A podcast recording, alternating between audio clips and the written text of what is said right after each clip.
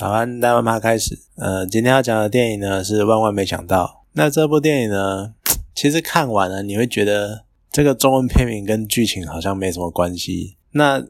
我也不知道为什么要翻这个剧剧名这样。那印，因为它是一部印度片，印度片的主轴其实通常都是非常励志的，然后希望要传达那种人要奋发、努力向上那种精神。那这种套路久了。不可避免的就会让剧情走向单一化，那你就很容易猜得到剧情的走向是怎样。不过有些转折还是蛮有趣的。那像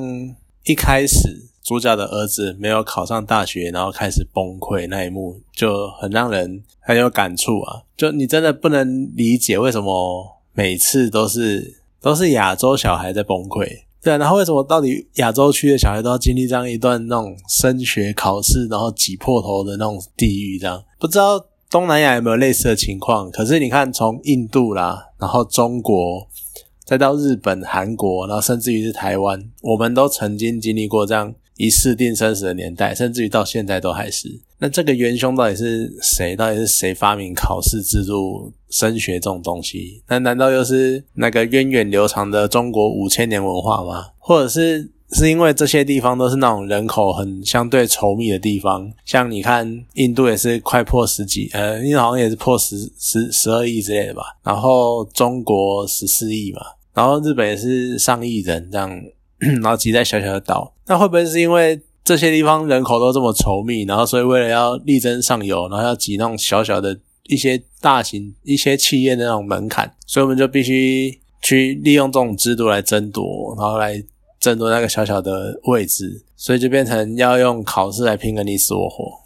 不过虽然这样讲啦，可他剧情那样演哦，就是这样讲可能有点不厚道，但是小孩跳楼跳得很干脆。就不会拖泥带水，而且就直接下去了。对，不会说什么诶虚晃一招或什么的，他就是很直接的就下去了。但是难免呐，因为为了后面的剧情的发展，他不想要让整部戏变成悲剧，所以其实也就也就是重伤，然后为了后面做铺陈这样。那接下来呢，就是在回顾爸爸大学时代的那个宿舍时光。可是说实在的，我很想吐槽鲁蛇这一点。他爸爸跟他的死党，他们是印度。排名第一的理工学院的学生，就算是吊车尾，他们也是印度前几趴人的吊车尾，他们还是吊，他们还是吊打后面九十几趴的人，就拿乳蛇来称呼他们，真的是让人觉得满脸问号。这样，你这样把真正的乳蛇摆在哪里？哎，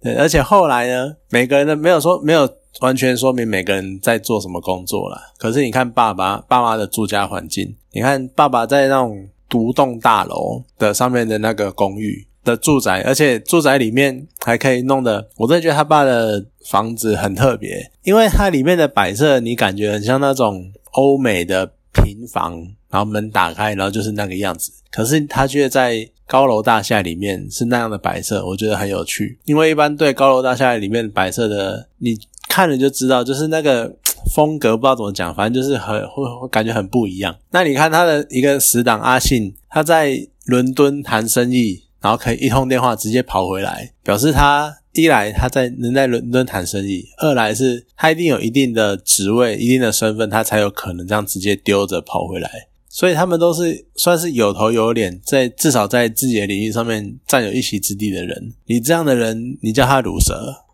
那甚至于是那个医院的环境，就是小孩住的那个医院环境，虽然说有一点点可能印度片看的不多啦，可是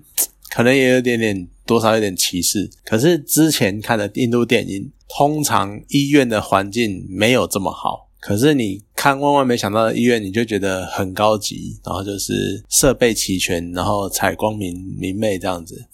至少觉得是应该也是印印度排前几的那种那种医院。那你虽然说了哈，爸妈他们跟好友当然也是付过了一些一些努力，然后也是千辛万苦的爬到这个位置，但是你的起点还是比很多人高啊。那你这个样子说他们是毒蛇，对啊。可是说，可是你再话回话说回来，这可能又是另外一个人类的天性。就即使他们已经在印度第一学府里了，周遭的人都已经是全印度顶尖的人才了，他们还是要在大学里面分出高低阶层。就即使你已经头头脑很聪明了，然后你成绩也不错了，可是你还是要用体育，还是要用意志竞赛来分一个全全校的那个高下。所以，就算你很聪明，但是在因为你在学校的底层。所以你还是这个学校这个群体里面的乳蛇这样子，就我觉得这真的可能就是人类的天性吧。人类就是演化了这么久，还是像猴子一样，一定要一个高高在上，然后下面有一群人。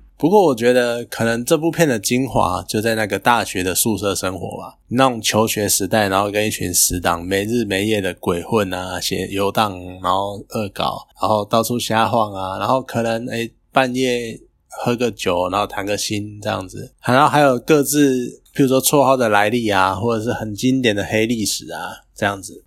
那片中，尤其片中主角群又是一群男生，然后看他们干出一堆男生才会想到的蠢事，你就会觉得很有趣。可惜我没有住过宿舍，我而且我也没有跟人同房很久。大部分就只有，譬如说出去玩那大家因为出去旅游，然后可能两三个人住一间这样子，所以我从来没有跟人家可能半年一年，然后同住一间房的经验，所以我觉得我没有这方面的回忆。那所以看这一段，我觉得很很有趣，因为我可以想象得出来男生大概会干些什么事情，可是就少了那种共鸣，因为我没有真正的经历过这些事情。那看片中主角啊，就是老友们情义相挺，然后在儿子重伤的时候，还为了印证当年的故事，然后回来探望，这些桥段很令人感动。那可是呢，往常我不太能抵抗这种桥段的，但是这一次我觉得其实还蛮平淡的，就可能是因为这些桥段已经在。就是他在电影的比较前期就上演了，所以还没有办法累积那个情绪吧。那另外一方面就是这个发展你也不会很难预测，因为你大概就知道剧情的走向就是会这个样子。不过我是还蛮喜欢最后面就是球赛的那个失败，因为最后关头失败的人就是爸爸，他承受着大家的梦想或承受大家的愿望，但是他最最后一刻溜去。那正好呢，就在。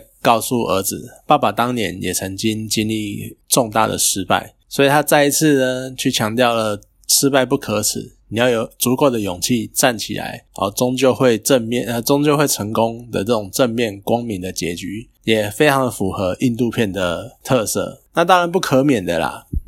印度片呢也没有办法摆脱大家对他的刻板印象，就是一定会唱歌。这一次呢比较没有跳舞，就舞蹈场面不会一群。一大群人开始聚在那边跳舞比较少，但是真的唱歌的片段还是非常的多。那很多这种唱歌片段，你就会变得有一点感觉是为了唱而唱的，多加那一段。所以你如果把歌唱片段大概做一点删减什么的，你可能两个小时或者是一个半小时就就够了。那会让我觉得会让节奏更好一点吧。那今天这部电影呢就讲到这边，好，谢谢大家。